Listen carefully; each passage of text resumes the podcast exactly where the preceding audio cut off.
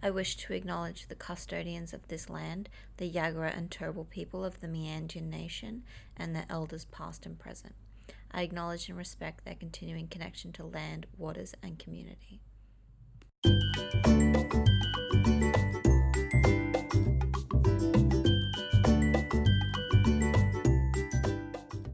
Hello, hello. Welcome back to Sexuality, a podcast that examines queer content in media.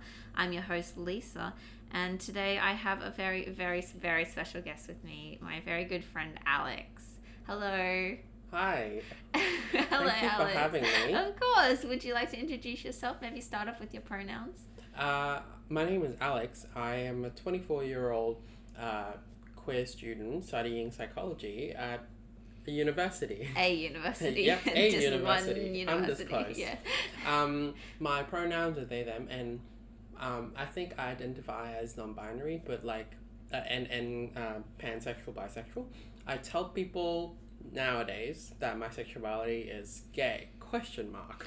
And the question mark being a 72 font um, um, thing. Because I don't really know at the moment. It, it shifts and flows and changes a lot because of my mental health. So um, that's how I identify. And you've ha- uh, probably have heard my voice before, slightly differently. This time a bit coarser, because I've been screaming my, my lungs out. Um, last time we were talking about Avengers, I think. Endgame, yeah. Yeah. Yeah, that so was really that was a good episode. You It was brought really a lot awesome. of good nuanced um, analysis to that episode. I'm glad I helped. Um, yeah. Uh, hopefully this episode will have a really interesting discussion as well. And this this time we're going to talk about Sense8. Yeah, let's talk about Sense8.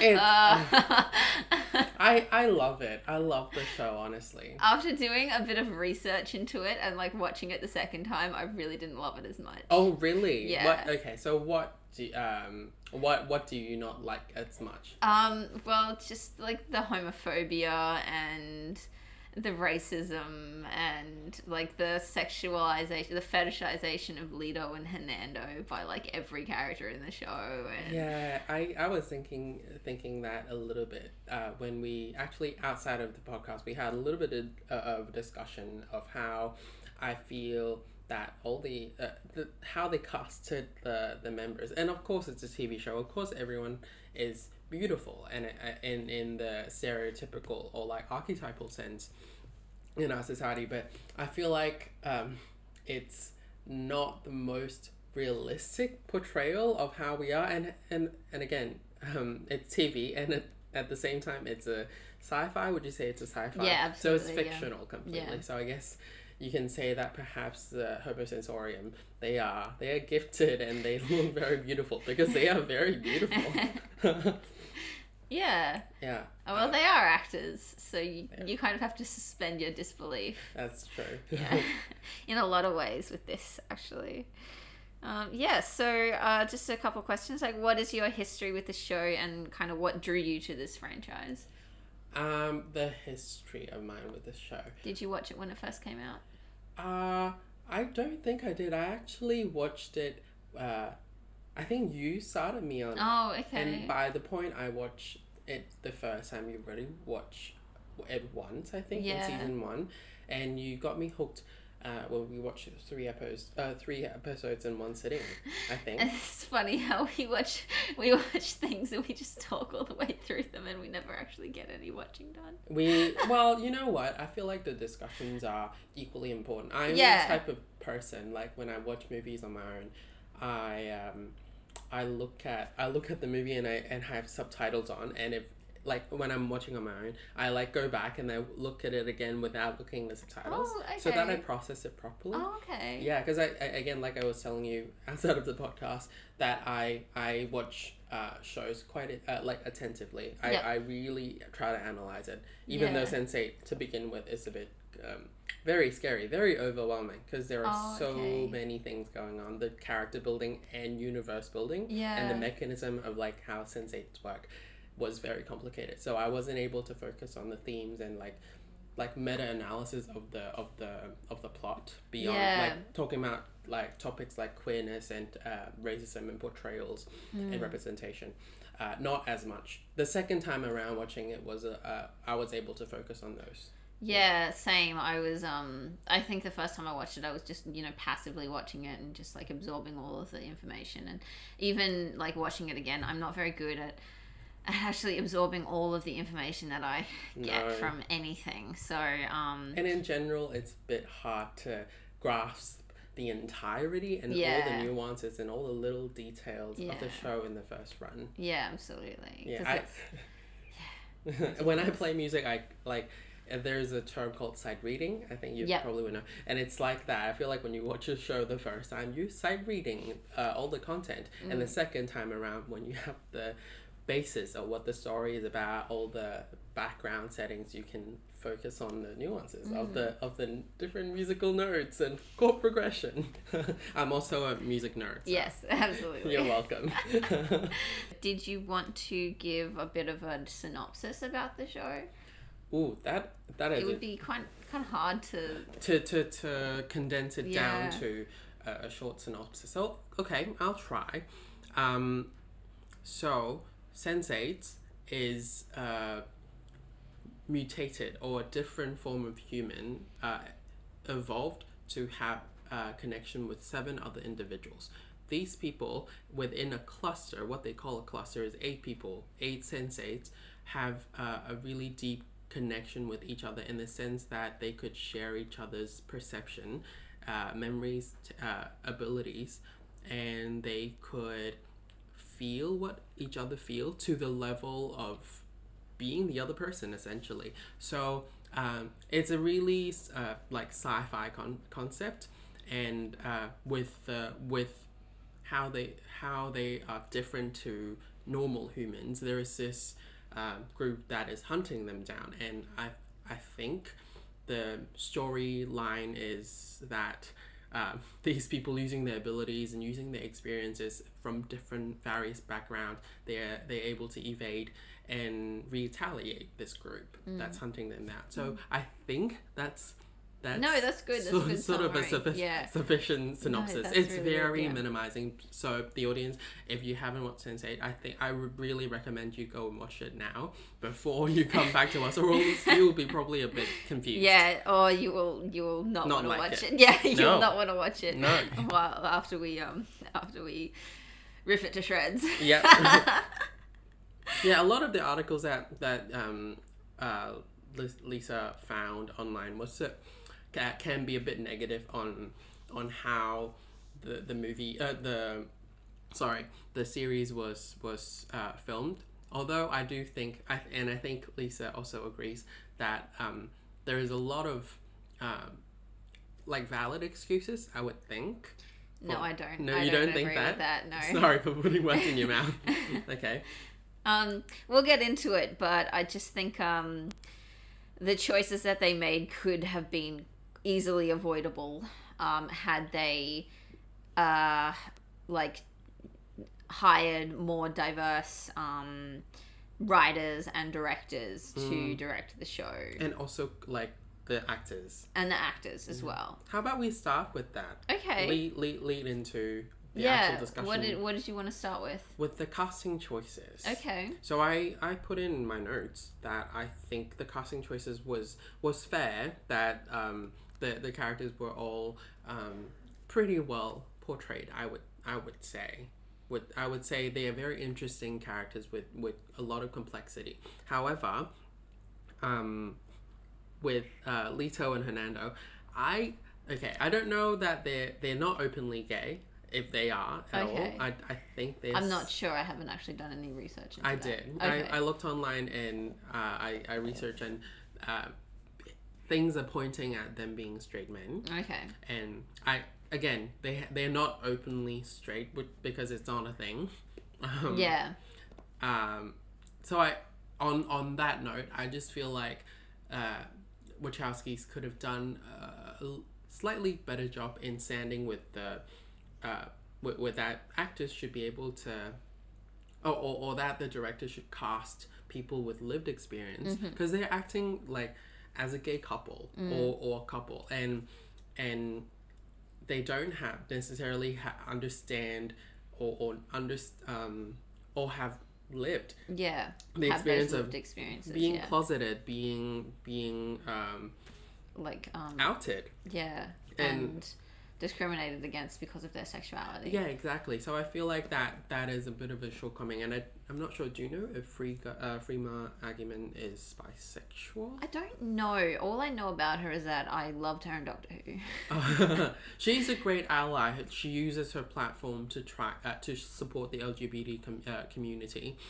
Um, but uh, again, like I looked online and I tried to uh, seek it out and see if she identifies as, as queer, but I haven't found anything. Okay. And for someone who's an avid ally, Yeah. I think like if you're you're, You're an queer, you'd ally, be able then to show. yeah. But so again, um, she's playing a queer character Yeah. on screen, and and yet she is not openly gay. And I feel like on on that regard, the Wachowskis could definitely have casted someone queer instead of someone straight or not openly gay. yeah. in That's how. I feel a lot of the time. Yeah, Like, so- most- so, like- all of the time. Casting of Jamie Yeah. Clayton was perfect. Was Yeah, great. absolutely. A trans person was played by a trans person Even though she can't act. yeah, okay. I, I'm gonna be charitable and say I, I liked her character. I like Nomi. I like Yeah. Nomi. Yeah, she's cool. I love um I love Amanita as well. I do yeah, I love Amanita. Amanita. Yeah. Did you? What else did you want to talk about? Um, in I also wrote that in recast the, they recasted Capheus Yep. in the second season yeah. because of um because of like it was um. It what was they call what they call artistic different uh like differences Yeah. or, or um eh, creative differences Yeah. rather uh, and they had difficulty working with each other because rumors being that um uh Capheus Aml, Aml Ameen Aml Ameen. Sorry. uh, Yeah. w- wasn't comfortable with the orgy scenes Yeah. so I think okay, that was that was it, it is what it is, and you can't change if, if someone is not comfortable with Yeah. doing that on screen. So consent is everything. Yeah. That's important, and respecting that was great. But in in universe, uh, when Toby uh, Toby was casted. Um, the new sorry I I'm not gonna attempt to pronounce his uh, last name because I'm gonna fail spectacularly. Um, Toby was casted and in universe it was explained that he had a new haircut and he looked different and i don't know it felt i, I guess perhaps it was funny and I, I shouldn't be saying that it's a negative it's just it felt a bit flippant perhaps yeah. um, Yeah. it could have been done a little better rather than just essentially say all black people look the same and that's, That's a bit That's awful how it came off. it really did. Yeah. Well, at least for me, and and I and I didn't appreciate that as much. But I understand that. Like again, like I said, it is what it is. When you have to recast a member, it's gonna be awkward regardless. Yeah, that's true. Yeah. Yeah. So uh, I guess on on on that on casting, the choices could have been made a little better. That's that. I think that's what what I want to say for casting for now. Mm. Yeah, no, I think I think you're right. Yeah. So in terms of the queer relationships in the in the show, we have Lito and Hernando and Nomi and Amanita. And these are contrasted with the sensate relationships, the straight sensate relationships, which is Riley and Will and Kala and Wolfgang. Mm-hmm. Um, and so I, I thought it was worth noting that none of the sensates are in queer relationships with each other, but they do have like they do have sexual relationships with each other in that they have orgy scenes. There are there are a lot of orgy scenes. There are a lot of sex scenes that A lot of involve more scenes. than yeah. involve more than between the couples. Yeah, the absolutely. Yeah. I guess in a way, it is uh, a quasi poly relationship because they're having sexual relationships with one another, Yeah. and some of them are having romantic relationships with one another. yeah. But again, um, I, I previously uh, outside of this podcast, I, ta- I was talking to Lysa about this, uh, uh, about consent. It is a, a a bit of a weird, a bit of a weird um, concept within within I guess mental health condition where they are con- so connected, where perhaps without being able to say yes, I want this person to be present, someone is present just because, just by default of how they connected. Have I talked to you about this? no. No, I I, I typed it here. Oh, okay. Maybe I didn't. I didn't get that note. Um, there. Sorry, I, I completely shifted the topic from from relationship to consent. Is that okay? That's okay. No, that's important in any relationship. Um, so one of the things that I read was that the um, the directors, the Wachowskis, they were talking about how the um, the characters kind of shifted into like poly, not poly, pansexuality as opposed to like specifically Leo Gay is or gay straight. and or straight Or bisexual, or, or yeah whichever sexuality they identified Yeah. as previously. which um, is quite problematic in that um, You I felt like it was conversion therapy. yeah that's that's one of the things that I read but I like from my personal experience um, I have told people certain things about myself and they will they would say things like oh you just haven't met the right person yet and it's like um, no just because I'm confused or whatever doesn't mean that there's going to be one person who changes my mind Yeah, and so and and even if even if it does happen, it doesn't. It's really trivializing to say you just haven't like your current identity is false Yeah. or somehow wrong Exactly. because because in the future you perhaps have the p- potential of meeting someone. yeah Um, And I find it quite gross when um, people say about lesbians, like Nomi um, is a lesbian and she's trans and she has a bisexual girlfriend.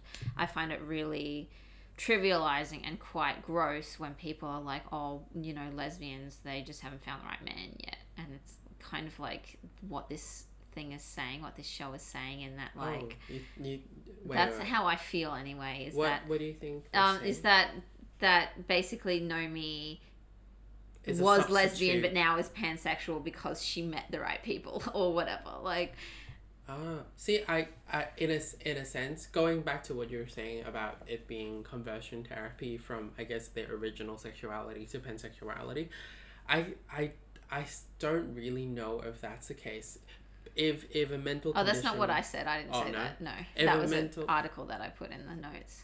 if a mental condition makes you connect with someone without, like, without your, um, without your own volition, I guess. Is Yeah. a weird, weird way to put it. Um, are you actually pansexual? You can still identify as a lesbian, and they are still in love with each other in a committed relationship, and they got married. Mm. Um, so how much, how much do we think that? I don't know how much of, uh, the straightness in Nomi and Amanita, or, or well, in in Nomi, is is accentuated by the fact that they the the sensates are sexually attracted to each other. yeah, I'm not sure. I mean, you could also argue that like because they have this psychic connection. The way I always saw the relationship, like the sexual scenes, sexual relationships between them, is kind of like masturbatory, as opposed to like having sex with somebody else. It's co-presence rather Yeah. than participation. Yeah. Okay, I think that's a very euphemistic and shy way of me putting it. But yeah, I, I agree. I agree. It's not so much, and I, I told other people this when when I watch it. Even the sex that they were engaging in were a lot a lot more emotionally erotic Yeah. rather than physical. So perhaps we can't even. It, it's it's a different kind of sexuality, Mm. and and it's because it's completely. It's not a, a human experience, I guess. It's it is a, sensor, Yeah, a sensate um, experience. It is hard to categorize that into or put a like sexuality label on it properly. Mm. I guess that's probably why they went to, for pansexual. Why the director said pansexuality because it, it's um, because I guess it sums up like if you're attracted to everyone, Yeah. that's kind of what pans. I guess. I maybe, wish I wish they hadn't said that. Yeah, now that in, was in retrospect. really yeah. That's really they don't need bad. to say that because in it, it, it is I guess implied in a sense, in a sensate way, Yeah. that they are, they are sexually aroused by each other. Perhaps not attracted, but aroused. Yeah, that's true. that's because you can get aroused by anything and not actually be sexually attracted. Oh my god, yes, that is. I think we, we, we got a breakthrough here. Sexual arousal and attraction might be different. Yeah, absolutely, different. So, yeah. like, I guess. Like you could be sexually aroused by a smell. It doesn't mean you're sexually attracted to a smell. You're just Yeah. aroused by a smell. Just like how in one of the episodes, Lito was very sexually aroused because um, Jamie Clayton's character, Nomi and Nomi Amanita were having were sex. yeah. Um, he wasn't involved in that. He Yeah. was just sexually aroused because of that, and and I think that's just a perk of being a sensate. That doesn't. I don't think that changes their sexuality. I think I can now say that. Yeah, Yeah. that's true. Okay. Yeah. Um, so with Lido and Hernando, there are a lot of problems with their relationship and their their portrayal. Um, just in the queer sense of it, uh, is like so they're situated. They're two gay men situated in Mexico, and the show kind of plays up this kind of like machismo. Um, like this toxic masculinity. masculinity. A very narrow view. of yeah, a very narrow view of mas- masculinity in this very narrow view of the world that they live. Mhm. So Lito is portrayed as closeted. He um he's very he's very afraid to be outed, and that's his storyline throughout season one. Is that he defies any attempt to explore to explain his sexuality or to come out in any way and it gets to the point where he chooses well he he does in a sense choose his own safety over the safety of his friend Yeah. and Danny. Danny. So it's he's portrayed basically as a coward in that he's very afraid and he is like like chooses to let Danny go back to an abusive relationship rather than let as he sees it his career being ruined. I mean his career kind of does get ruined at the It end. does, yeah. Yeah. So he chooses to like save his career over the life of somebody else. The portrayal of his being outed or or his staying in the closet as coward is is kind of damaging, hey?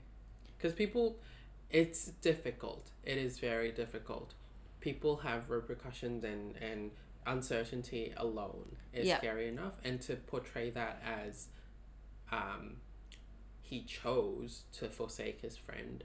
Perhaps I don't think it's the most appropriate. okay. The show, the sh- I, I think the show might have put him, I guess, between a hard place and a rock. yeah. Like he couldn't come out. If he come out again, um, as shown in season two, his entire career was was destroyed. Uh, he, But we have lost a that- lot of friends. Yeah, but we have that contrasted with Danny being in an abusive relationship. Yeah, that's true. And so it's like basically her life against Lito's career. Yeah, that's. Is it just his career though? Uh, his career and I don't know his yeah his um I'm not sure. I I almost feel like his safety was also was also uh, compromised. was that explored though the fact that his like was his safety um this is a really tricky episode to talk about because it's so so much content. the racism and the misogyny and the transphobia and the homophobia are all kind of wrapped up together Yeah. Yeah. We can't just talk about one thing. No, we can't. So there is um one of the articles I was reading talked about how we have um with Lito and Hernando is con- contrasted with Nomi and Amanita, and Nomi and Amanita live in this basically like this queer paradise where of San Francisco where uh, basically like everything is you know fine and I mean there is that one instance of um, Nomi suffering from transphobia from the turfs but um other than that it's like there's the pride parade there's the park that they go to um there is like you know there's a lot of instances of like basically they don't suffer homophobia aside from that one instance and that was posited from like years before And that wasn't really homophobia. That was transphobia. transphobia. Sorry, like homo transphobia, I suppose I should say, as putting them together. Yeah, Um, I, I feel like it was very specifically trans misogyny because the, yeah. the the person that said it was a lesbian. Yes. So I don't know if it is homophobia. So No, it's not homophobic. I Sorry, I misspoke. Yes. they were presenting as if America has moved past the Yeah. fight for gay people, where it's all okay, even though currently there's still conversion therapy happening. There Yeah, are camps, absolutely. There are very openly anti-queer speech being being um, propagated everywhere, and it's accepted somehow that it's okay for them to speak like that. So I agree with you. It's presented as if it's all okay, and then in Mexico it's all backwards. Yeah. It's a, it, it was a little bit of a monolithic way to present the binary of the two Yeah. countries, even though there were so many nuances of both. Like there is the good and there's the bad. Like in Latin America, I think later on, uh, Lito uh, and Hernando and Donnie went to Sao Paulo, Yeah. and they were very they were having so much fun. They Yeah. were in pride, and um, it's they had to move away from Mexico to, to do that. So in a sense, Mexico is is portrayed as this city of just horrible anti queerness, which I don't think necessarily is true. Hey, is, that what I don't think so. Yeah, that's what I was trying to get at. Yeah. Yeah. yeah. exactly. The one thing that really struck me this time watching it with Lito and Hernando was the relationship with Danny. And I hated Danny from the beginning, and I still fucking hate her. Oh, you hate her. I hate her. Um, she, from the right from the get go, she is the one that fetishizes Lito and Hernando, like from the beginning. Uh, But see, you know what? Before she was even in the relationship uh, with the couple, she or before she knew about Hernando, she was very problematic with what she thought as a gay uh, as a straight man, like with with Lito. Yeah, She was very invasive Yeah. intrusive of his personal space. That's even though like that's what continued throughout their relationship. he like, had said no, Yeah. and she persisted. Yeah. and, and even said something like, "Being told no is is turning me on," and that was very. oh, creepy. that is that is rape rape culture rhetoric right there. It was very, very creepy. But I guess you can argue that came from abusive men in her life, and she just. but she doesn't grow that. is the thing. It's not presented as something that's wrong. It's That's true. because she immediately gets into this like quasi queer platonic she was, relationship. she was rewarded polyamorous. for it. For yeah, exactly. Yeah. So Yeah. it doesn't. It's not presented as wrong. Yeah. And even when she takes photos of them, which is a plot point in the thing, she like, and they even say you took photos of us. Like, how could you do that? Yeah. And so she takes photos of them Without Joaqu- consent. Without consent, Joaquin gets the, her phone and says that if she doesn't go back to him, he's gonna out Lito and Hernando, which is what happens. He does out them. Yeah. But um, so And that was okay. To be fair, that was an accident. But again, she took the photos, the photos, willingly. the the photos were, without were taken consent. without consent and intentionally. But Joaquin getting the phone. Okay, so I, I guess I think also the way it was portrayed, it was a little blamed on Danny that the photos got leaked. Which yeah, I don't know true. that's fair, but you're Yeah. totally right. The fact that to begin with, if the photos weren't taken, there wouldn't have been a leak. So yeah. I the fault was partially done. But then the, the other thing with that is that she doesn't learn from that behavior because you see her later. She takes more photos of um of Lito and Hernando, and they When look they- at her like, and they when they they, actually look at her like, Are you "Are you serious?" serious?" yeah. I think they might have actually said, "Are They you did. serious?" Yeah, yeah. Oh and really? Then, yeah, really? really, You did that? Yeah. really, exactly. And um, and then later on, she's at a rest. They're at a restaurant, and she takes a photo of like a queer couple that just got engaged, and it's like one, you don't know these people.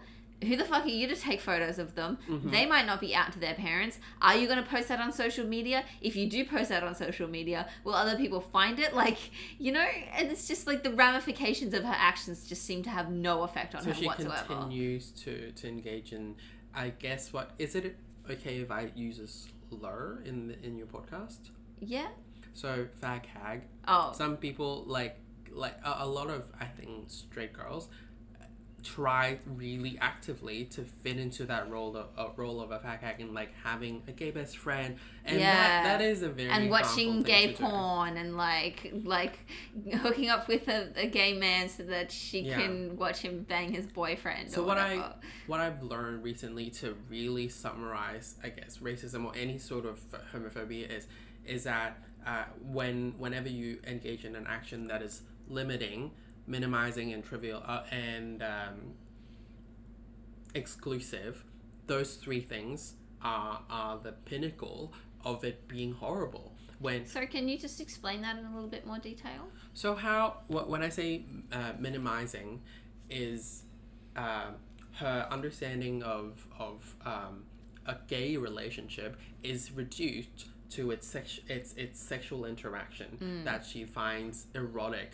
arousal mm. from that. So it's very minimizing, and it is limiting because her interaction with gay people is limited to is limited to like being a fag hag. Yeah. She doesn't move past, as you were saying, she doesn't move past that and grow as an ally. It's li- it limits herself, her views of, of, of gay people Yeah. still remains in, in that. And it's exclusive because her homophobia is Mm-hmm. not exclusive in that she she likes gay people. So when, if, if someone's exclusive is saying that gay people can can fuck off and die, that's that's exclusive. So I think those three things, those three components, she has two of those. She does two of those things. So she has she still has a lot to learn and in in the series she didn't show any growth. no she didn't Yeah. that's the point and like aside from those couple instances where she takes photos it's like that's the only part of the show where or part of her actions where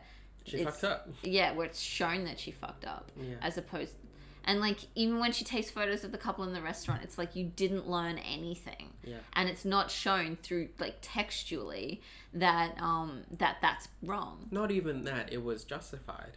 Yeah That was okay. because they got married Yeah. And I, I think oh they got the- engaged in the notes you were saying that by virtue of her repeating the behavior, it was excused. yeah And that's not a that's horrible. yeah Yeah. yeah I think uh, the way the Wachowski wrote Danny into this couple's relationship, in a sense, is reflecting. The, so I'm now going into the positives of, of, of the portrayal. Mhm. I do think they're trying to portray uh, uh, perhaps a poly relationship or a non-typical um, triad like yeah like a queer quasi platonic Yeah. And and I do appreciate that um, in where Lito falls short in being grateful and appreciative of, of Hernando, um, uh, Danny comes in and fills fill, um, fills that gap, I guess. And and in a sense, I think that's I think in my short like very limited understanding of of uh, like a queer platonic and and triad um, relationship that if you can't get something from one person you can get it from another partner a different partner and that's okay when within within uh, multiple people you can get different things and you don't have to rely on one person for everything which is i think why a lot of people say oh um, relationship is really hard and it's really like draining because sometimes you just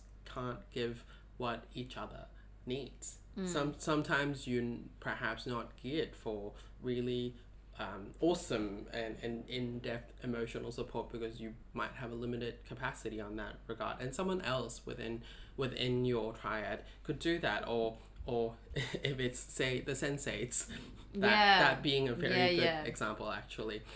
Everyone has different skills and you when you need one one specific thing you can get it from one. It's not overly reliant and codependent i guess. So i think the wachowskis did uh, an okay job portraying poly relationship and how it could be it could be somewhat better than than uh, than uh, Are you talking about a good portrayal with Lito, Hernando, and Danny, or with Monogamy. the sensates? Huh? Are you? with uh, with the sensates particularly Yeah, I think. yeah, yeah. But So- again, the with with the homophobia I I'm not sure. They could do better. They could do a yeah, I lot think better. they could do a lot better as well. Yeah.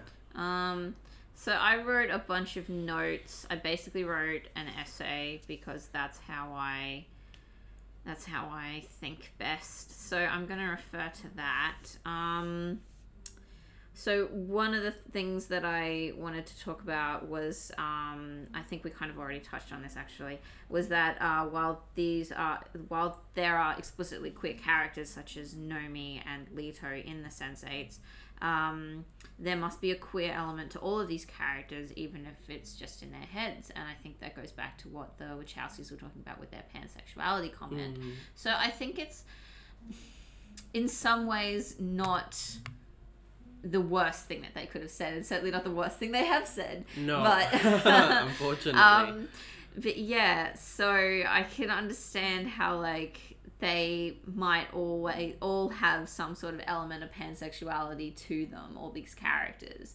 having had relationships, but the way it's portrayed us like outside of those sex scenes, outside of those orgy scenes, is like as um, Nomi is a lesbian and Lito is a gay man, and then the rest of them are straight. and there's no portrayal of bisexuality or being Aside from curious Amanita, even yeah, any form of exploration outside of yeah, yeah absolutely, yeah.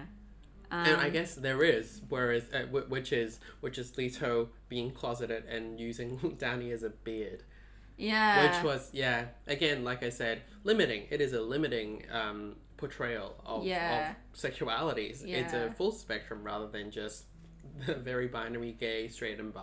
Uh, gay, straight, gay, straight and lesbian. yeah. That is yeah, I agree. No, I completely agree with you. So just with um Lito, so we have a lot of mm, there are a lot of problems with Lito's character. um, so even though he's an actor, he's uh, I don't know how they were trying to portray actors even because he's very overdramatic, and he is a telenovela actor. And What's uh? Would you like to explain what um, I, telenovela I is? don't have a full understanding. I think it's some. I'll actually look it up. I will look it up. I did find that the portrayal of Yeah. Lito being over dramatic as a comedic point Yeah. was was a bit harmful because I, I feel like men are allowed to be emotional and they are allowed to express it in in a way without being laughed at like the Mm. fact that we're laughing at it perhaps it, it shows it shows our uh, unchallenged um, not femphobia but uh, like unchallenged idea of what masculinity is supposed to be like the way he processes anger and Yeah. frustration Mm. is is perfectly normal. I guess we wouldn't laugh at it if it came from a female actor on screen. Whereas when it came uh, c- uh, came from Miguel, we thought it was funny. We we were laughing at it. So uh, I guess we put uh, we have this expectation like when when when Sun was really calm about it. That was a, a weird stark stark contrast. Yeah. That could that could the stark contrast could have been more the I guess the butt of the joke rather than the fact that he he's a guy and he's crying. Yeah, and I think That that, goes back to what we were talking about before with the machismo. Like they're in a very yes. like very patriarchal, very heterosexual, very male centered, um, Toxic, toxic masculinity. masculinity, tox yeah, um, uh, society, or Mm. at least that's how the Wachowskis are portraying Mexico. Mm. Um, and so having Lito be very dramatic and be over the top um, is is kind of like portraying him as a telenovela character and telenovela is basically a um, latinx um, soap opera So really, his his character, supposedly a real person, is this over over dramatic um, person on stage that you should Yeah. see on stage rather than in reality. yeah And and at the same time, his homosexuality is also something that's become a caricature of itself rather than a, a, a serious portrayal. You think? Yeah, absolutely. And I found even in the second season where I, I couldn't really find Lito as um and that's not necessarily true I suppose. Um a lot of the time his over dramatisness, over dramatic. Uh, what is over dramatized reactions. over dramatized reactions. Um, were just too out of it. Like I just couldn't. It was a like, lot. It was a lot, and and, it, it is, I feel, beyond the realm of normal reactions. yeah, Yeah, it Even felt it felt like actor. cartoonish. yeah, and even to the point where in the second season he expresses this fear that people like his imposter syndrome, where he feels like people are gonna find out he's a fraud and he's not a good actor. Mm, I couldn't. I didn't buy it. yeah, Like I just didn't. I just thought it was again like a caricature on screen, Yeah. just being melodramatic. Yeah. yeah. I Even though he wasn't delivering it in an over dramatized way, it was still like, oh, they're just tacking that on, like to try and make him seem like an all around character, but Yeah. he's not. See, I don't know how much this is Wachowski's fault or is it Miguel just being a bad actor. I'm, I don't know. Well, there are some parts where I'm like, Lito's very cute and I like him. Um, like where he he does this thing where he just kind of like clasps his hands together and he kind of like pushes his shoulders up. it's very cute. And um, like the scene with Bug in the cinema. yeah. Yeah, do you remember Oh, that? I you know what that scene I was I was hysterical looking at Bugs just being a fangirl. I can't. It's so funny. I have problems with Bug. Like sometimes I like him and sometimes I fucking hate him. Uh, isn't that the case with all, all straight no, men? but Bug is like when he's gross, he's really gross. Like there's this scene where um when he where- called Nomi hot, yeah, and they were like thanks Bug and sh- what? but it's really unnecessary. it's so unnecessary and he's always like hey angels. Yeah, he was overcompensating. How, how about this? I think he is a good ally. Uh, He, he, or he tries to be a, an ally of, Yeah. of Nomi. Yeah. And um, because of a lack of, of um, education Yeah. as, as an ally, he, he has his shortcomings and he overcompensates and he does things that is inappropriate. well, I don't think it's necessarily because he's not educated. I think he's just a gross person. Oh no, I don't mean mean as in he's unlearned. I think I mean specifically with queer culture. He's not. No, I, I don't even think it's. No? Uh, I suppose with that one comment, but like, Oh, just yeah. the way he is in general, like, it's just too much for me. Perhaps he's meant to be that that character. That's yeah, but why give him that much screen time? That's true. I'm Like, not you're sure. actually taking away from the other character's screen time by giving him more do we? Do you think there's? I don't. I think it was appropriate. Uh, he. You know why you think there's a lot of screen time? Because he's very loud. I don't think there is that many of him actually. Was he? Was, was Well, he? he had enough screen time. Enough. Like, yeah, he much. had enough to annoy me. Um, yeah. Anyway, digressing. While while this whole internal struggle is going on with Lito, um, whether to come out or stay in the closet or help Danny or whatever, um, he has a scene with Nomi, um, which is a heart to heart in the Anna Huacali Museum. Um, in front of a Diego Rivera painting. Ah, Um, the museum where um, Hernando and Lito yes. had their first Yes. encounter. Okay. Um, and so that was full of problems. Um, one of them being that he talks about like having sex with uh, Hernando as like taking Holy Communion, he did say that. and it's just like, oh god, just don't, just like don't. Why do you think that is problematic? Because um, it's I feel it's just so overdone. Like it's just been done to death. Has it? Yes, it has. I think that's Maybe I've been reading too much fan fiction.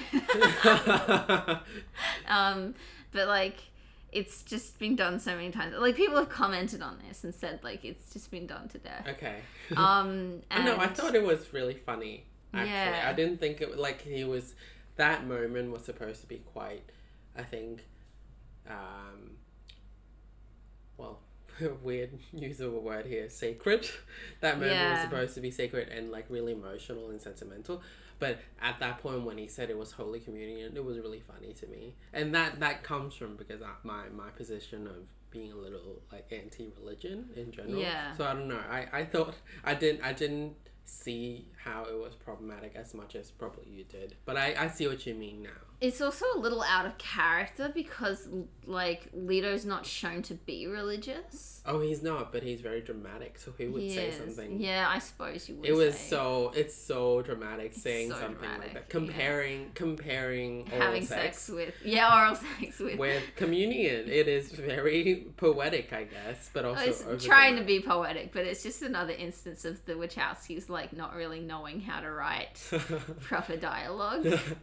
oh yeah, you were. I think you were saying that Nomi and in your notes, Nomi and Amanita has nonsense um, conversations. I really want you to expand on that. I I Okay, don't that was not you mean. my that was Oh, not really? my point, but I will talk about that in a little bit. Okay. Um so um I I don't know. After like reading some of the critiques of this show, I don't really have much good to say about it anymore. oh, please do. So let's talk about Nomi now. Um, so the first scene we see of Nomi, she's getting fucked by her girlfriend with a lubed up rainbow strap. Yeah. so that's pretty. That was a lot. that's a lot. When it plopped on, the, I think plopped on the floor, Yes, and it was wet. juicy. That was a lot, and I don't know how I feel about that. It was really funny. How about that? But I think it sets the scene for the show, it really does. It really does. But I don't know. or like it sets the scene for um for Nomi and Amanita's relationship because they have sex a lot. See, that was the only scene where I felt, oh, uh, like, well, I mean, it's a first, so I don't really know about the show. Well, before I knew about the, sh- understood what the show is about, I just thought, oh, you're portraying queer people as really sexual Mm. beings. That like for as a first scene to set the to to, Yeah. to ease us into it, I felt like that was a lot. Yeah. and I don't know. I, I That didn't really know. ease us into the show. It, It kind of like didn't pushed us in the deep end. head first into the very jiggly and juicy rainbow dildo. That was a lot. Funny. Yeah. Um, yeah, so I think you're right in saying that it does kind of over sexualize queer couples. As And- the whole show kind of Yeah, the whole show really does. Yeah. And like with uh, one thing I want to talk about um, was um, how Nomi and Amanita like sexualize um, Lito and Hernando. yeah Lito and Hernando. Um, and they they say this ridiculous like someone pointed this out was this nonsense line where they're like I don't understand why people can't see what we see. Yeah, I know two guys together is so hot and it's like what the fuck? Did did they say that? Yeah. I thought I thought it was very specifically referring to that one picture that was uh, well the, the the picture that was leaked of Lito and Yeah. Yeah, but they they were like it's so hot. Like Oh, so it, is- again again refer going back to what I was saying, it's very it's minimizing. yeah. Yeah. Yeah, exactly. And it's like trivializing and it's fetishes fetishizing. Fetishizing. Fetishizing. I can never say that word properly. Yeah. Fetishistic. Um so it's really problematic yeah. because it and like lesbians should know better than to say that because of the history of straight men sexualizing lesbian Fetishizing lesbian and- fetishizing And le- having straight women in lesbian air quote lesbian porn. yeah Yeah. Yeah, exactly. I cannot watch lesbian porn. It's so It's not because Sad. it's not. It's a lie. it's like it's just really sad. Yeah. So basically, Nomi, Amanita, Lito, and Hernando are like the face of queerness in the show that has queerness at its core, like we were saying about the pansexuality element. Um, so Nomi faces a lot in this series, which is including dead naming, transphobia, her abusive mother, and a warrant out for her arrest. But all through it, she has the support from her partner Amanita and the other sensates. Um, like you were saying, like that, which does also have problems like the will saving her. Um, And her in general in the first season being a damsel in distress a little bit yeah, the whole time. Like being having needing the the aid of i think everyone. Mm. yeah. Yeah, absolutely. being a trans person and being helpless. I don't know how much of that is wachowski's f- trying to trying to say hey uh, She's not perfect. trans or, or, or Or like that trans people are, are, are fragile in a society Yeah. that that is difficult for them i'm not sure how what what what to think of that It's a little bit murky, I would say. I It mean, is a um, bit murky yeah she's presented as one of the more nuanced characters in the show, Yeah. and her transness is presented as more nuanced than like Lito's homosexuality. Yep. Because, and you would expect that from a show that is helmed by two trans women, Mm.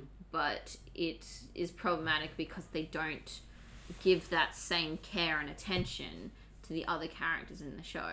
Like one of the things that someone pointed out was that Nomi uh, is kind of a Mary Sue and that she doesn't have any faults, which I don't necessarily agree with because, I mean, in a personal way, like her personality doesn't necessarily have any faults, but the thing is, like, she's constantly dragging drama around.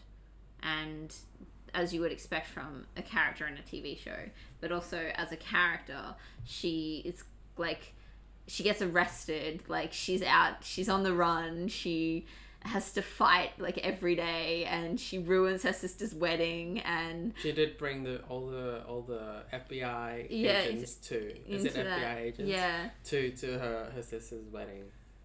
Yeah. And, and kind of and like there was this host this hotel thing that they were staying at this like um in the first season and like the cops were coming around and sniffing out and they were like you know if you don't give us this info we could shut this place down. And so Nomi and Amanita had to flee that. And it's just like she's just constantly dragging drama around. Like they say in the show that she's a black hole of narcissism and I think that's exactly right. I mean, I, in it's not necessarily her fault that drama's following her though, but it um perhaps yeah. Huh? yeah it is. But to to, I guess, to a point, but then it's also a lot to do with who she who she um her, what her identity is as a trans person as a sensate. Yeah. Those two things brings a lot of drama into her life to begin with. And how she deals with those things perhaps uh, uh, has an effect on how those things follow her. But again how, how much can we place blame on someone who has drama on uh, in their life because of because of their identity. How much can we blame them for it? Well, as a hacker, I think we can blame quite a bit. is that what caused her uh, put her in trouble? Um, yeah, because she was hacking into stuff, and the... that's why the fbi agents were there? Oh no, that's right, because she um, she got put into the hospital, and they tried to lobotomize her, yeah and because she's a sensate, that's why they tried to do that. Exactly, that's what I mean. It's not by her own choice. Yeah, that that's true, hunted. So a lot of the drama, and and when she was bullied back at school, when she, Yeah, when boy, that's true. it was because of how I think to do with her. Uh, um, when she began to, to, to understand her, her, her gender, Mm. I think that that brought drama into her life not because she chose to, uh, but because of, of, of her identity was Mm. she d- didn't really have a choice of. Yeah, okay, I, get- I see what you mean. I see what Yeah, you mean. but I, I also, I'm just gonna say, I really love No- Nomi, so I might be biased in me defending Yeah, I don't really love Nomi that much. Yeah, She's, she's oh, just Jamie Clayton can't act, so that. Um, I liked. Okay, you know what? I like the fact that her problems brought the sensates together and it united them. It gave them a mm. cause to become closely connected, close knit, and understanding of one another's issues. They were a lot more empathetic towards, like, as they grew as a team, they were a lot more empathetic to one another's issues because after they saved her. Yeah, bec- and and because of the problems that they face, Mm. they realized the whole situation was just screwed up, and and they became a lot more understanding of one another. Okay. I think Yeah. so. Again, but uh, again, I, I can't attribute this to to to um, Nomi because Yeah. it's not her choice to Yeah. have issues, ha- have drama. So it's neither. I can't blame her for the drama, and I can't I can't uh, praise her for the drama either. That's fair. So Nomi's transgender identity does come into play throughout the series. Uh, in the first part of the season, we see her grapple with her mother, who still refuses to accept the fact that Nomi is a woman. Um, and Nomi uses her past trauma, like we were saying, to connect with Lito and help him come to terms with who he is. and in the first episode, we see her taking hormone therapy, and we also. Um, we also have that part about the TERFs um, Yeah, the the lady discriminating that against her. yeah. Um, and she also talks about how trans people need new identification so she can make that happen. So her trans identity is a big part of like the series, and not just who she is, but who like throughout the whole series, or at least throughout It the shapes first. the plot a lot. Yeah. Her transit. Yeah. because um, yeah. So that's a big part, and I I don't know how much I can criticize that because because the Wachowskis are trans women, so they would have that experience, that lived experience, um, and be able to portray her in a way that resonates with them. Um, so I can't really say that it's a bad portrayal or anything like that because I don't think it is, And I don't think have lived experience Yeah. to say that it's Yeah. bad or good. exactly. Yeah. Um, although that is exactly what I do on this podcast. I do. You know what? I do really appreciate that uh, the injections she has was portrayed on screen. yeah, absolutely. That was important. Yeah, and to, I think to it. normalize it. Yeah, and I think there was a, a lot of um, a lot of the things that that I just talked about, um, the, the issues that she grapples with, um, that they are talked about because it's important to see how they are, like, see how these issues actually play out in real life as much as you can say real life is in a TV show. Yeah. But by having them there and then having them immediately uh, what's the word I'm looking for? Like like having that conflict but then having the show immediately say that's not right will then make it clear to the audience that transmisogyny, transphobia, just dead naming, shaming, those kinds of things, they're not right. Those it, it makes the commentary really clear. Yeah, it makes the commentary really clear. Yeah, exactly. Um, so I think that that's good, but as I was saying before, like it's not the same kind of courtesies and extended to the other characters in terms of like how detailed. detailed their identities are. yeah. So Amanita um, is Nomi's girlfriend, and uh, she is great, and I love her. But she is not really written like a normal person. Amanita. Freema Agyeman Yeah, but why do you think she's not written? because as like all of her dialogue is bad. Every single thing she says is just bad. I think because I'm not a writer, I'm not nearly as critical as like with with conversations. I don't see that as much. Oh, okay. I'm not able to see it Yeah. as much. Not that you're wrong. yeah, Yeah. no, that's fair. I mean, you can disagree. I Do you have like mind. do you have examples? I want to hear. Um, And- I don't have any examples like off the top of my head. I didn't write anything down, but there was that whole thing about impossibility is just a kiss away from reality or whatever.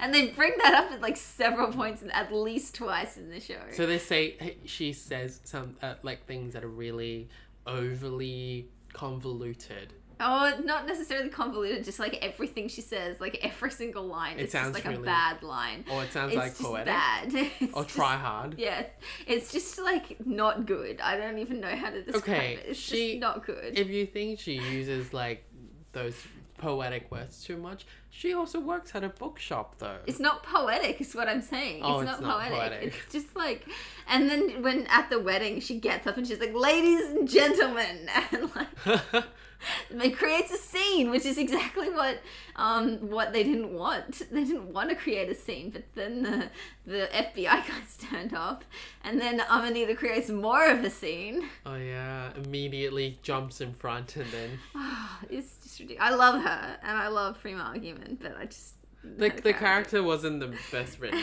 No, not really. And Freema Agyeman's accent is so bad. Is she trying to do? she's English, accent? yeah. Oh yeah, she's of English, course. yeah. But they have this really loving relationship between them, which is quite nice to see. Like, it's really nice to see like a good portrayal of a lesbian and um, a good portrayal of a bisexual woman.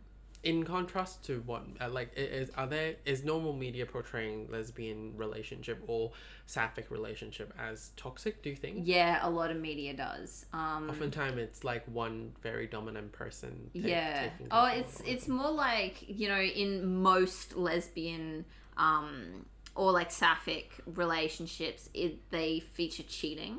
Like cheating is a common trope that features in a lot of lesbian and sapphic relationships. I've reviewed a lot of um, sapphic movies on my blog, which I can link this to in the show notes, um, where not all of them have that have that trope, but a lot of them do. Mhm. Like the majority of sapphic um, So it's a very movies biased have that biased portrayal of relationship oh, of Exactly. a lesbian of, a relationship. le- of lesbian Of course, sapphic any relationship, any fo- type of relationship, there would be a, a portion of it with people who cheat. But to, to portray To it, every single fucking one. it's Like yeah, it's just prevalent. It's just disproportionate. disproportionate. It really is. And then of course we have the L word, which is just a fucking shit show. And I have tried watching it. I've heard lots of things about it. I've done some research into it. It's just a bad show, and I don't ever want to watch it. To be, I tried watching it. and It's garbage. Like even just to watch, like even just the pacing of the show and the like the dialogue of the show is just so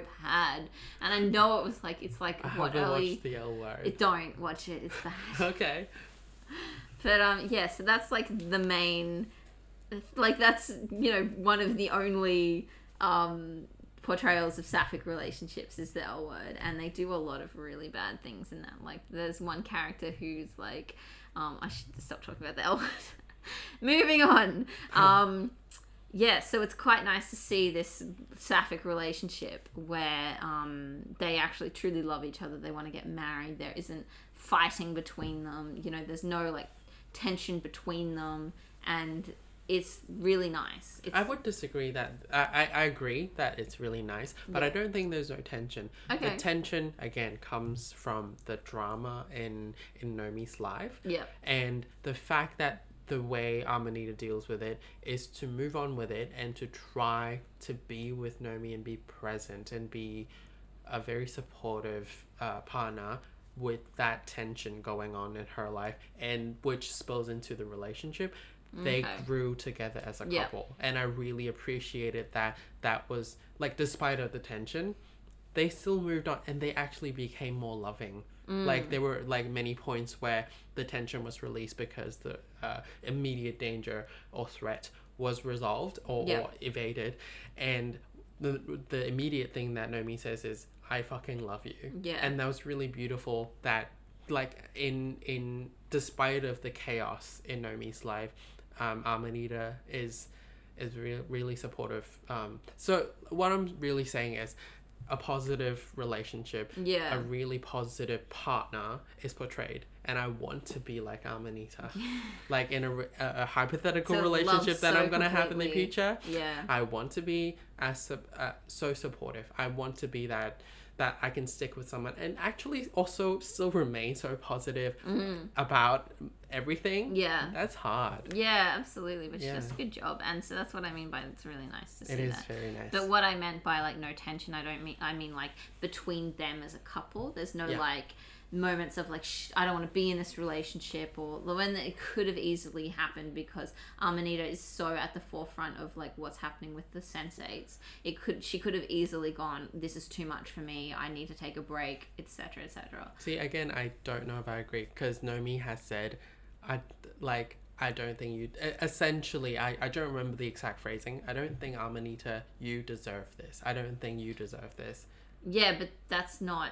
Do you know? It, that's not tension. Yeah, I don't. I don't find that tension.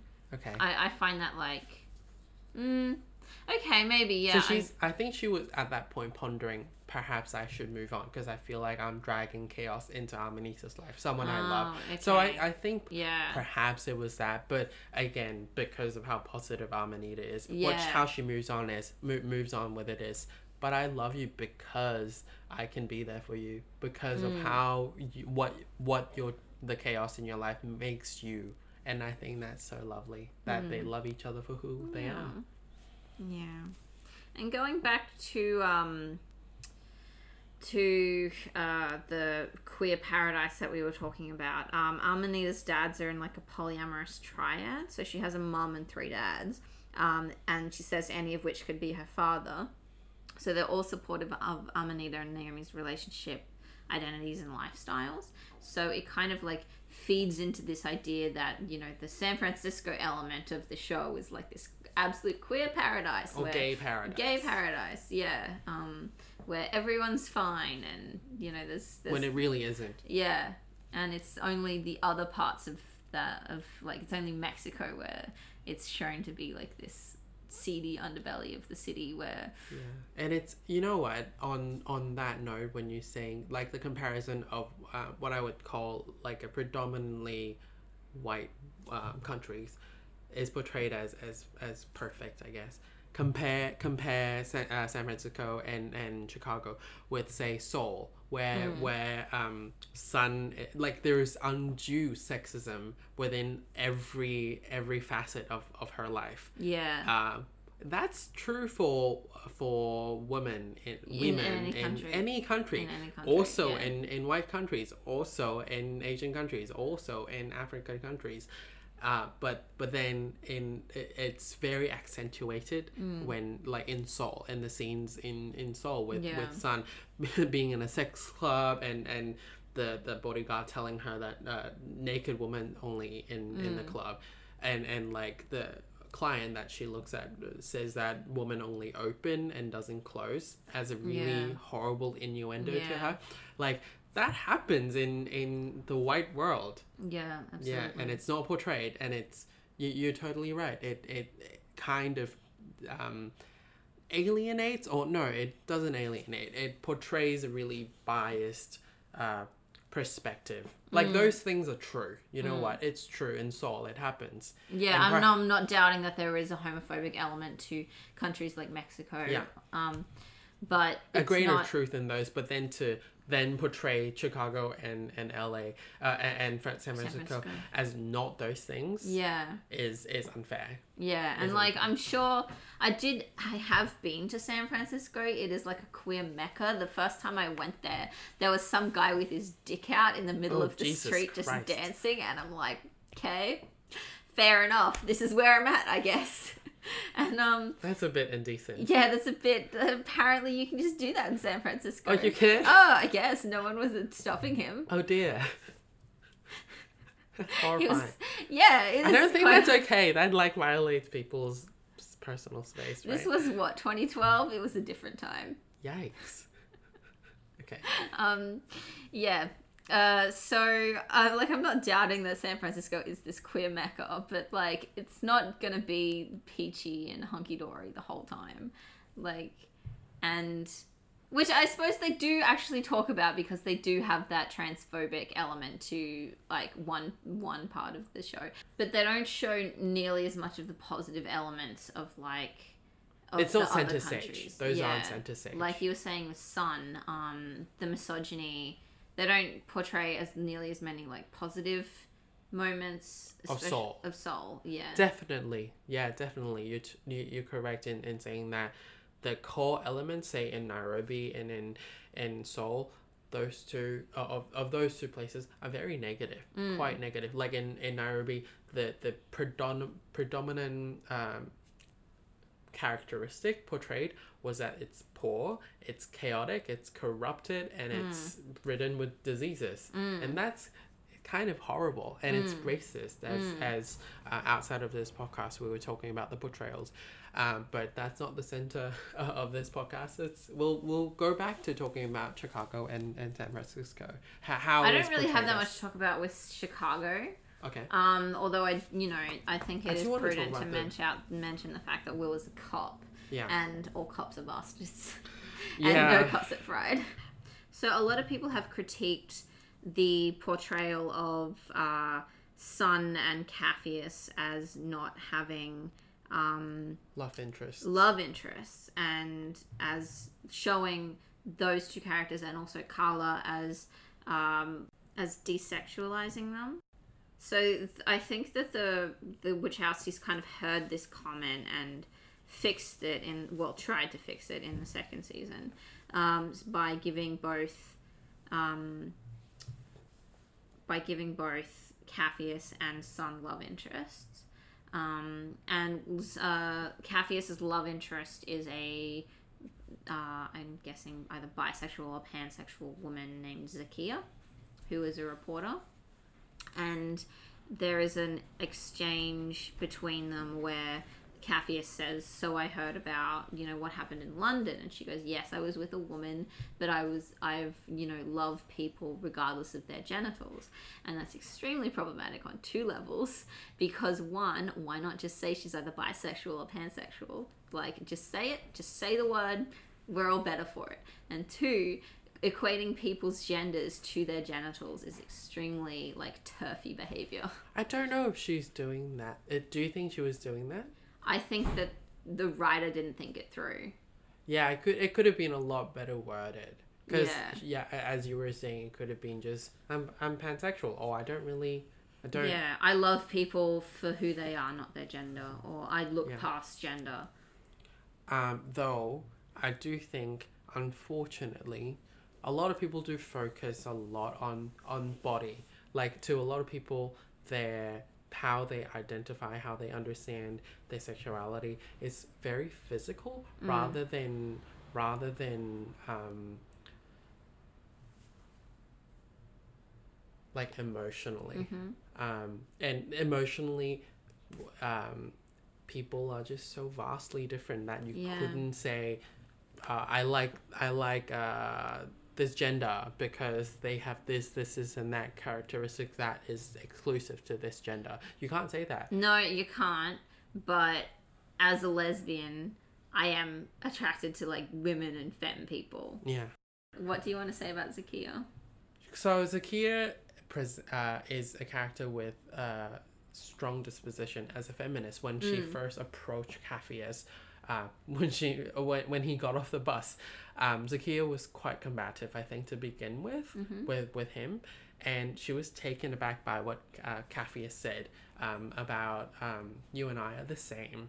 And then very quickly she she had sex with Capheus I, I thought that was a bit problematic. I felt like she was like the the whole what what was the narrative was that she was so wowed by what Capheus uh, demonstrated the intelligence and the and the ability to articulate that uh, she was really turned on and just had sex with Capheus. I thought that was really like minimizing. Like she's m- so much more than that. Her intelligence, her her um, feminism is more than more than more than that. Would you say? Well, I don't think they have to be either or. Like you can be a feminist and still enjoy sex with men. I just thought that the way they sequenced it was was attracted, and then uh like was wowed by the wowed by the speech and then sex. Okay. Yeah.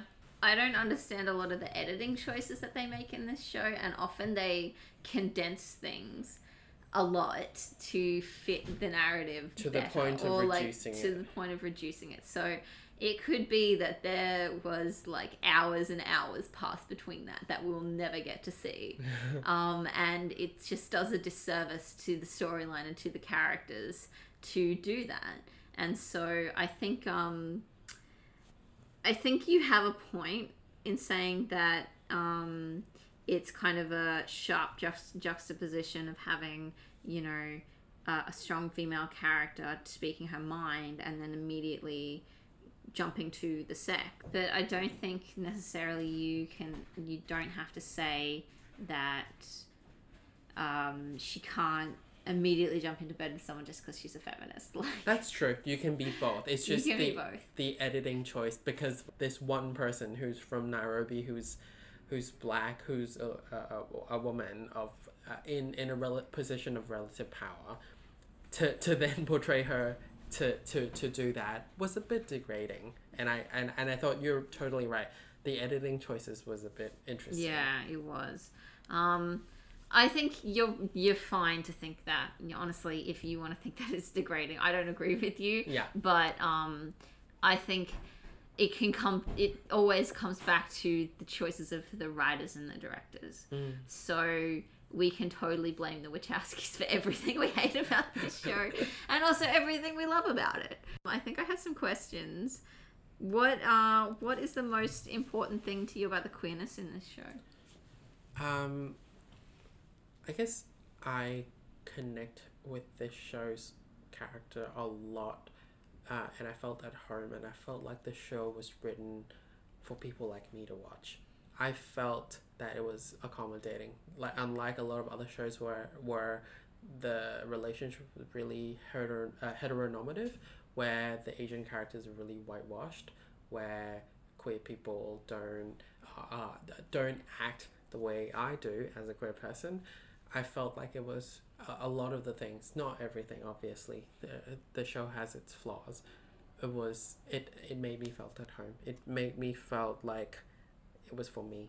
That's awesome. Yeah. Yeah. What about you? What what Um, drew you to the show? What drew me to the show? It was queer. I remember um, I was doing a gender studies course in university, my last semester of university of uh, the start of 2015, and my last essay was basically on this podcast or like the the sh- the point of this podcast which is like the queer representation in like queer representations in media. And so i was talking about Sense8 and so i just marathoned the first season of it um, to talk about basically how queer people are represented in i think it was maybe i think i talked about transparent as well and i might have talked about a couple other things. But um yeah so oh, actually i don't know was it queer people? I don't know i think it was because i talked about transparent as well. So um it must have been yeah so that's what it just drew me to it because it was queer. And then it took me a long time to go from watching the first season to watching the second. Wasn't there like a two year gap or something in between them? It's a long yeah time. it was a I, long time. I watched it before you did. yeah. Because because you yeah, no. I don't think you were very motivated to watch this. no not really Yeah. i don't know why It, um, okay. Also, this is just a general criticism of the show rather than through a queer lens. The sec the writing of the second season was a lot worse than the first. It always is with every show. It's Every show has worse writing in the second season because they have like a really good idea in the first season, and then the second season they have to kind of like come up with just as good as like just as good ideas, but they can't always do it. Yeah, there, there, there's limits to plot development and character Yeah. development because there's already some of it done. Yeah. Yeah, it's unfortunate. So the second season is almost always worse. Yeah, sequelitis. Sequelitis. So has your experience with this show changed since you first saw it? Oh, definitely. Like as, as I was saying earlier in the podcast, um, I was a lot less confused and a lot more focused and uh, analytical on the more meta anal- analytical um, topics. Yeah. Like um, I- I guess well, topics of like queerness. I can focus on that and and portrayal and representation. Yeah, I, I definitely uh, the second time watching it. Uh, I guess the same with you. The second time watching it, I didn't. I, I, I didn't like it as much. It I didn't enjoy it as much. Um, but again, less overwhelmed with the very intense character building and universe building and all the crazy mechanism of being a sensate. Yeah. Yeah, that's true. So, what would you like to say about this show just to cap it all off? To cap it all off, I can't fault it. Uh, there are Still, as we were after everything we talked as about, As we were saying, like after all of this, I can't fault it. I think at you can end- fault it while still liking it. at the end of the day and, and you know what this sounds it, this, this is me justifying it uh, justifying for it i think there are a lot of limits to to any any form of media different different limitations. And in tv it is that they have very limited time to build a universe. To uh, while still still keeping uh, the audience captivated for that they have to resort to a lot of uh, tropes Exposition. expositions and, and which makes it a bit boring and they have to rely on tropes which makes it minimizing and reduce uh, countries entire countries Yeah. to to stereotypes which is not necessarily untrue but it's unfair when portrayed just like just in in the span of an hour each Yeah. episode so i i do think i i would give them some slack and at the same time some flack for for for portraying uh, t- for using some of these tropes. But um and i to to at the end of the day the characters um, a lot of them at least I, I can't say for you for myself a lot of them I love and I connect with, um, and I really appreciate um, despite of it could um, the uh, despite of the pos- potential of it being could could have been better. I still really like the diversity and there was a representation on screen that was that was shown. So I really I really like Sense8 and I wish it hadn't been cancelled. It it would have been uh, like had it ha- have five seasons in total, so three more seasons. Uh, they would. I feel like the writers and the directors would have a lot more chance to grow and perhaps do a better job because I, I Yeah. do think that they respond Yeah. they're quite responsive to to criticism Yeah. within the fan base and i think the fan base um, being a, very broad group even though I, I do think a lot of queer queer people like the show Mm. um, perhaps would give them uh, a lot of uh, constructive criticism and they would could have become a, a, a, a better better show yeah. i don't know i really liked it so Well, that, they did seem to they did seem to take on board a lot of the criticisms that people had. yeah So yeah. and it is that that is an important thing Mm. unlike some shows they they excel yeah. at, at changing just that it was cut short so i guess a lot of the issues that we we have talked about in this podcast perhaps would have been rectified eventually had it been allowed to progress yeah Okay. Well, thank you so much for coming on my show. thank you for having me it's been a ride It's a oh god, it's been wild. Alrighty, so that's it for the show. Thank you all for listening if you got this far. um, you can catch sexuality on Twitter and Instagram at uh, Queer as Media. You can also, if you want to chime in, email the show at queerasmedia at gmail.com. I don't know why you would want to, but you can. Um, the show is also, if you would like to uh, either retweet or like it or on Twitter or Instagram or um, leave a rate and review on iTunes. That would be amazing because it helps me find new listeners. Um, I think that's it. Episodes come out on the 7th and 21st of every month, and that's it from me. Okay, bye. thank you so much for listening Bye. Bye. Bye.